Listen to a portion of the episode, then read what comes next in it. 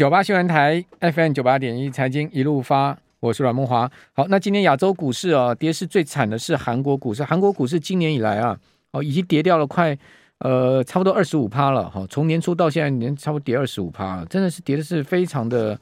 呃重哈。今天韩国股市还是再再跌了一趴多，好，收在两千三百一十四点哦，创下二零二零年十一月二号以来的新低，哦。那韩元呢也贬破一千三嘛，一千三是一个重要防线哈，是十三年来首见呢，韩元贬破一千一千三。好，那在上一次的亚洲金融危机啊，就一九九七年到一九九八年，好，还有呢两千零八年到两千零九年的全球金融海啸哈，韩元都曾经贬破一千三对一美元。好，所以这个关卡被视为是呃重大经济风险的指标。好，那这次又破了一千三，好，是不是？又来一次全球大海啸呢？好，以目前全球股市的跌势来看，这样的可能性非常的大哈。那另外呢，韩国赤字也持续的上升哦。好，这个贸易赤字累计已经达到了一百五十四点六九亿美金啊。这个一月到六月二十号为止，那上半年贸易逆差之大哈，可能会刷新历年来的半年度的记录。哦，那曾经。最大的贸易逆差出现在一九九六年的下半年，是一百二十五亿哈，现在目前已经达到一百五十亿之多了。哦，韩国的最大前指股三星今天跌了百分之零点三五，海力士大跌两趴多，可见记忆体的压力非常的大哈。呃，另外日本股市啊，今天也在呃，今天小涨零点零八趴了，涨二十一点，基本上可以讲说收平盘。哦，那但是呢，航运股大跌哦，不是只有台股的航运股大跌，日本股市也是一样。好，日本游船啊，商船三井啊，哦，川崎汽船呢，哦，今年都分别跌了两趴到四趴之之间了。哦，那之前韩国的海呃，日本的海运股也是大涨啊，现在目前也是怎么涨怎么跌了。哦，香港恒生指数今天涨一趴多，算强劲哈，涨两百六十五点。那陆股呢，涨了一点六二趴的上证指数，哦，深成涨两趴多，哦，所以这波陆股可以讲说是最强势的亚股了。那台币是收升零点八分，好，收二十九点七八五的汇价。好，那美国联总会主席鲍尔说呢，呃，升息可能导致经济衰退，哈，呃，而且表白了，哈，软着陆是很有挑战性的，哈。那所以美国这次的经济衰退到底会是一个什么样的形式？看起来这个经济衰退的几率已经是应该，我个人觉得应该是百分之百了啦。哦，这个当然，我也我也我也没水晶球啊，我只是呃看到各种情势的发展哈、哦，不太妙哈。哦，这个经济的前景哦，确实是这样，但股市也不见得说明已经反应跌够了哈、哦。我们赶快来请教富兰克林投顾的资深协理梁佩玲，佩玲你好，慕华，各位听众朋友、观众朋友，大家好。哎，富兰克林认为美国经济衰退几率有多大呢？对。呃，好，这个我先讲一下，就是其实我必须承认，过去这一个礼拜，整个金融市场跟经济展望主导的一个议题出现很大的变化。那就像刚刚慕华大哥提到的，其实我觉得这当中最大的转折点还是在于，就是联准会的六月份利率会议的决议。那那一天，其实大家可能还记得，瑞士央行也是十五年来首次的升息。那因为联准会这次会议不仅是升三嘛，其实它重点是在会后声明特别提到，就是决策。官员强烈承诺要让通膨回到百分之二的目标，那就像刚刚慕驊大哥提到了，这跟今天凌晨鲍尔主席在国会听证会演说的内容是如出一辙哦，就是重申遏制通膨的承诺，但是他同时也承认就是经济存在衰退的风险，所以其实我们觉得，如果其实就过去这一个礼拜来看的话，其实我们觉得，嗯，就。目前的各项经济数据，不论是像是美国的房屋新屋开工啦，这些零售销售这部分，甚至在房地产市场，其实都出现明显的开始有一些降温的一个迹象。所以反而在过去一个礼拜，经济衰退的担忧是大幅上升，甚至从悲观的情境，原本大家预估是比较悲观的情境，现在几乎已经成为是基本情境。所以如果就我们集团的团队来看的话，当然我们也是认为未来十二到十八个月美国经济。衰退的风险是在升高，甚至有可能最快就会发生在今年的第四季，最慢的话有可能就是在明年的下半年。但是这个经济衰退的风险的确是在升高的呃环境当中，那再加上其实欧元区本来就面临到衰退，明年应该也是会进入到衰退，所以这部分其实就会造成整个金融市场，我们觉得就短线上，尤其现在到可能七八月份，七月份会是一个企业财报跟财测展望公布的期间，这部分的确会让金融市场，尤其是股市的部分，还是会相对比较扰动一些。但是慕华大哥刚刚有提到，即便衰退，美国的一个经济衰退有可能已经成为一个基本情境，但我们还是要强调的是，第一个，我们并不认为这一次的衰退会是一个像是二零零八年那时候金融海啸的那种深度衰退，或者是像二零二零那种新冠疫情，因为是比较偏向于突发性事件造成的。那像高盛他有去算说，美国经济衰退大致上有分成三种啦，第一种就是结构性衰退，那可能就会出现金融海啸那种；第二种就是比较偏向于经济循环造成的衰退，那这一次的衰退有可能是这种情况；第三种情况就是事件驱动型的衰退，就像二零二零新冠疫情来看，那如果是结构性衰退的话，大概美国股市平均的一个。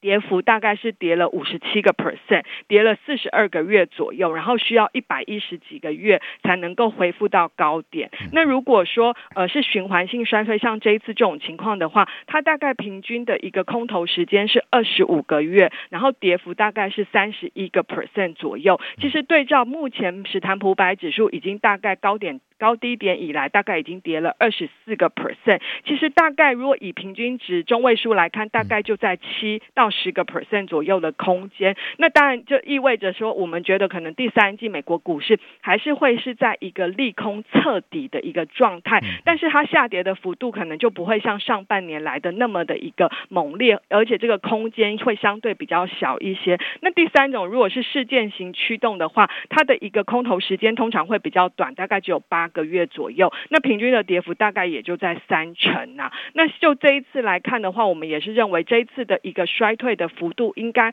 是有机会是相对比较温和，因为目前并没有看到除了像是比特币呃呃加密货币部分出现比较大的一个暴跌之外，其他的一个呃金融市场并没有出现呃疑似要出现呃金融危机，或者是有经济过热导致的供给。大幅过剩的状态。另外一个就是，目前美国的企业或者是美国的消费端，他们的财务体质基本上还算是相对比较强健，没有那种杠杆啊，或者是负债率太高的一个状况。所以这部分会有助于去让整个经济衰退不呃是相对比较温和。但另外一个角度就是，也因为通膨会我可能。呃，会维持在一个可能相对比较高档的状况，因为是供给面因素造成的嘛，所以也会降低。如果真的出现衰退的话，过去大家会期待联准会要赶快进场救市，或者是降息来刺激经济。这一次的话，可能联准会的动作就不会那么快，所以反而可能未来大家会变成一个，或许会是一个比较呃温水煮青蛙的状态啦，就是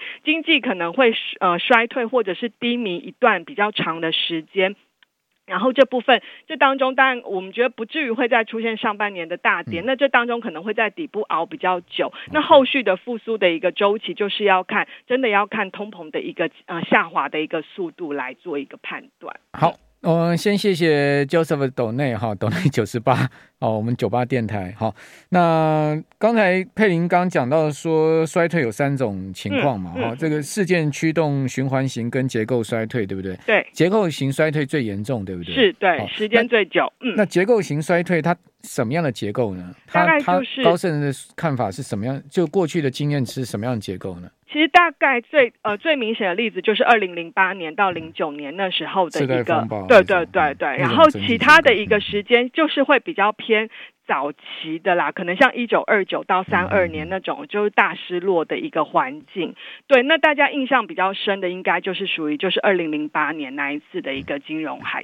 啸。对，好，那。如果说这一次是一个循环型衰退，加上一点事件型，因为呃，毕竟也有这个黑天鹅嘛，乌乌俄冲突的话，那一般来讲的话，大概跌美国美国股市的跌幅大概就三成多一点，这样三成多一点。然后另外一个就是因为我刚刚提到，其实衰退的时间点，其实现在大家的看法还有一点不一样，因为真的要取决于接下来联准会七月如果真的再升三码的话，嗯、后续的升息速度。那因为我们觉得，如果以目前的通膨状况，应该是有机会在八九月份，就是第三季到第四季初、嗯、这部分有机会是来到触顶之后，开始慢慢的往下走。但但刚才你也讲了，就是说小心三七月升息三嘛之后，七月也是要美国要发布财报，对对，哦，这个财报肯定非常难看嘛，对不对？这是肯定的嘛，那肯定就企业的财报会不断的暴雷，那这个暴雷再加上升息三嘛，对不对？嗯、对，所以七月份还是会比较、哦这个、美股七八月要小心嘛。会比较尤其是过去历年来，呃，就历史来，美国股市八月是最差的月份。过去美国七月股市算不错，因为通常财报公布，其实股市都会先跌，后来实际出来之后表现不错。但我们觉得或许今年的七月份就相对过去没有那么的一个乐观，所以我们要先撑过七八月啊。是，好，六月已经这么难熬了，七八月撑过去，看看九月、十月以后会不会好一点。对是这样子吗？呃，我觉得可能要到第四季啊，第四季对对也要小心十月，因为向来过去大大崩盘都在十月，因为十月要启动好，我们这边先休息一下，我们这边先休息一下。九八新闻台 FM 九八点一财经一路发，我是阮木华。我们今天访问是富兰克林资深写梁佩玲哈。呃，今年这每一个月都难过，月月难过月月过，对不对？对。啊，希望今年赶快过，是这样吗？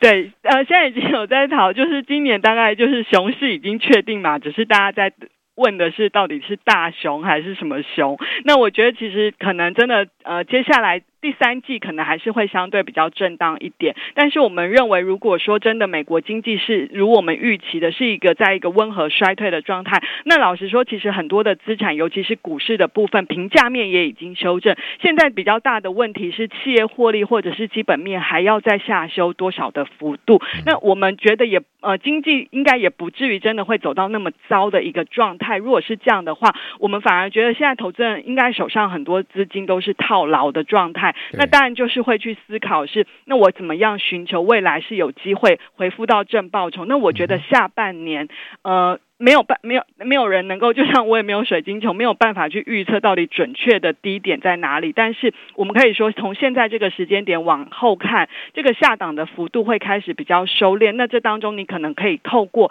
下半年就是一个大额定期定额去分批进场很好的机会啦。那我觉得这也是就是不要去做，因为就像德国那个股神曾经说过，就是当小麦下跌的时候，如果你手上没有小麦，当未来小麦上涨的时候，你手上也没有小麦。那就像其实前两天美国股市也曾经出现单天大涨这样的一个状态，就是它未来是在一个反复彻底的过程当中，也不排除就是会有那种呃，就是也有可能单天有上涨。那所以我觉得这部分投虽然说趋势，我们还是建议投资人是要比较保守或者是审慎一些，但是也不用太过的一个悲观。就是下半年反而逢震荡的时候，可以开始去。呃，透过大额定期定额的一个方式来开始寻求一些低阶的机会。好，那另外那个美国真的会撤除对中国大陆的关税吗？今天有一个新的新闻出来，看起来有有改变哦。呃，美国贸易代表戴琪到国会听证的时候，嗯、他说呢，对中国大陆的关税是美中贸易关系中重要筹码。他说，为了平抑美国短期通膨而撤销关税，恐怕只能发挥有限效果。看起来他是。呃，不赞成撤关税这边呢？对，呃，第一个，我基本上我们还是认为是有机会的啦，因为老实说，真的还是为了十一月初的其中选举。那这当中，当然目前包括了就是拜登政府希望有的组合拳，就是第一个要调降气。汽油税嘛，这好像美国国会也反对嘛。对对对，那这当中，因为其实如果以目前它每加仑五美元，但是它的汽油税大概是呃零点一八四元来，其实占比不算高，就大概三个 percent 左右，所以。其实对遏制通膨，我觉得效果应该是相对也不是那么大。那因为现在美国的通膨比较担心的是那种粘着性，就是房地产价格造成租金这种比较粘着性，还有薪资通膨造成的这种。其实油价的部分，我觉得还是在于整个供需基本面的一个调整。像最近的国际油价就开始出现大跌，嗯、比较明显的下跌。我觉得这还是有助于缓和。那第二个当然就是在美中的呃关税的部分，我觉得在今年的七八月份的确是有可能部分去调整，但是不至于会全面，因为毕竟要选举了，他也不可能全面对中国大陆示弱，所以我觉得是有部分调整的空间。但对于我还是要强调，它对于实质通膨的影响效果，我觉得是有限。对于市场信心跟投资人的心理层面，效果会相对比较大一些。好，那美国通膨到底呃，到底到底你？到底降了下来，降不下来，这是一个。另外一个就是，它能真的能降下来，降到以前那样的情况吗？就是两趴三趴哦，不然鲍尔不会讲说通膨。另外一个风险是根深蒂固嘛，所以可见他他们也认为，就是说，就算下来，从八趴下来，可能它停在停在四趴哦，这个四趴多一点，五趴左右，这种几率也很高，就一直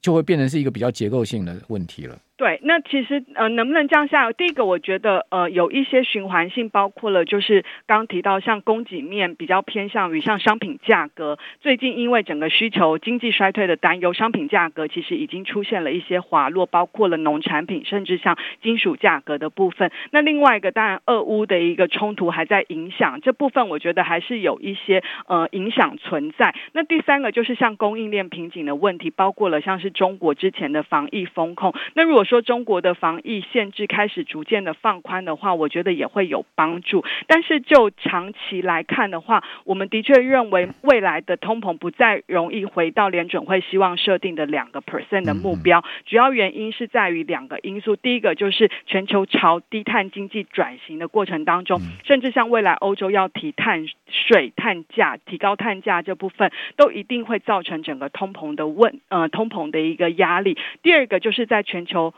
反全球化或者是逆全球化，就是供应链重组这部分也会增加你的生产成本。虽然部分可以被那种科技进步啦、自动化所部分的一个抵消，但是就它的影响性来看的话，就像台积电到美国或日本生产，其实它的成本一定是增加的嘛。所以这两个长期的结构性因素会让未来的通膨，就是我们过去可能不会再享有过去十年那种低利率、低通膨的环境，而是要学习跟通膨还有在。利率上扬的环境当中，可能是一个共存的一个状态。好，那另外一个问题是，欧洲可能全面会没有俄罗斯的天然气了，对不对？哦，这个全面断气的可能性就在冬季啊。齐秦说的就在今年的冬。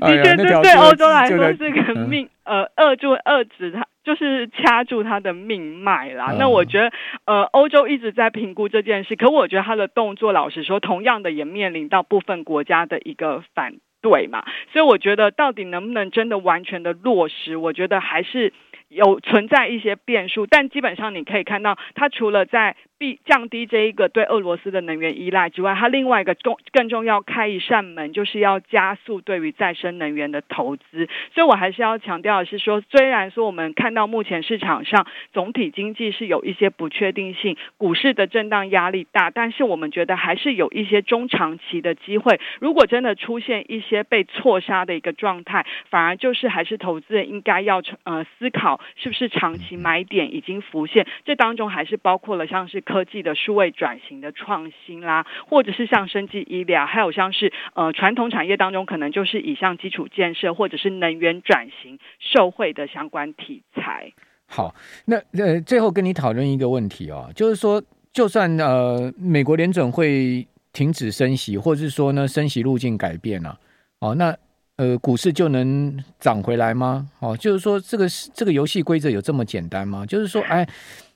呃降呃升息股市跌，降息呢，或者说停止升息，货币政策转弯股市涨，难道我们就永远是在这样的一个游戏规则里面吗？诶、欸，呃，应该 这个问题有是不是 的确有点难，对不对？呃、对，应该是说，我觉得通常股市会在经济落底前的大概一至两季就先落底，然后在企业获利落底前的六至九个月就先落底。所以这一次美国经济什么时候能够落底，就是底部出现，我觉得会是取决于，就是会牵动股市到底是今年第三季就有可能是相对的底部，或者是要到明年的上半年啦。对，那但是我觉得其实如果呃还是要看，就是如果以股市呃就长期来看，股市的多头一定还是比空头时间来得长，所以我觉得投资人其实真的现阶段也真的不用太过悲观，只是说因为在景气呃比较放缓或甚至是衰退的担忧之下，我们现阶段反而会建议投资人，你可以适度开始去留意美国美元的投资级债的一个投资机会，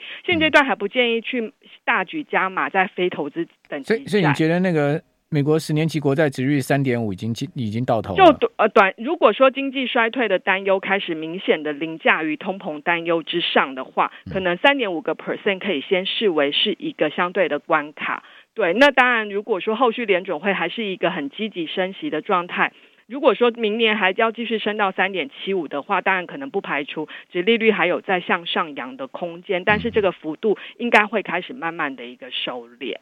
对。好，那呃，最近陆港股涨是涨真的吗？有有些人是说拉高出货是真，是是、欸。其实就中国股市，我们现在的看法也的确是比较正面。当然，因为它波段也已经涨了呃一两成，就是波段也涨了一波了，所以就低点反弹以来，大概也涨了一一成以上。所以我们会比较建议，就是呃，中国股市应该是去年第四季是一个政策相对落底，然后今年第二季市场打底，然后第三季有可能出现经济打底的状态。那就波段涨幅以。已经先来到一个满足点之后，我们觉得七月份会陆续公布半年报，有可能还是会有一些涨多拉回。但如果就第三季，因为第四季就秋季要举行二十大会议嘛，所以我们觉得中国股市的确有机会开始慢慢走出自己的路。所以建议投资人可以开始留意中国股市的呃题材跟机会。那下半年有什么黑天鹅？为什么台达电跟那个南亚科都在说下半年蛮多黑天鹅？黑天鹅他们是看到什么黑天鹅？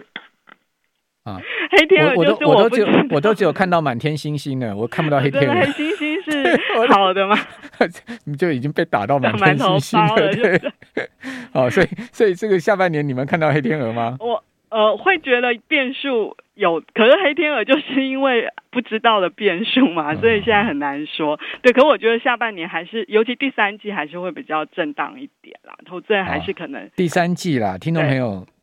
还是安全带绑好了，好，在这个地方可以适度的那个。第四季也许稍微情况好一点，明年看整个经济状况。是，好，非常谢谢梁佩玲协理。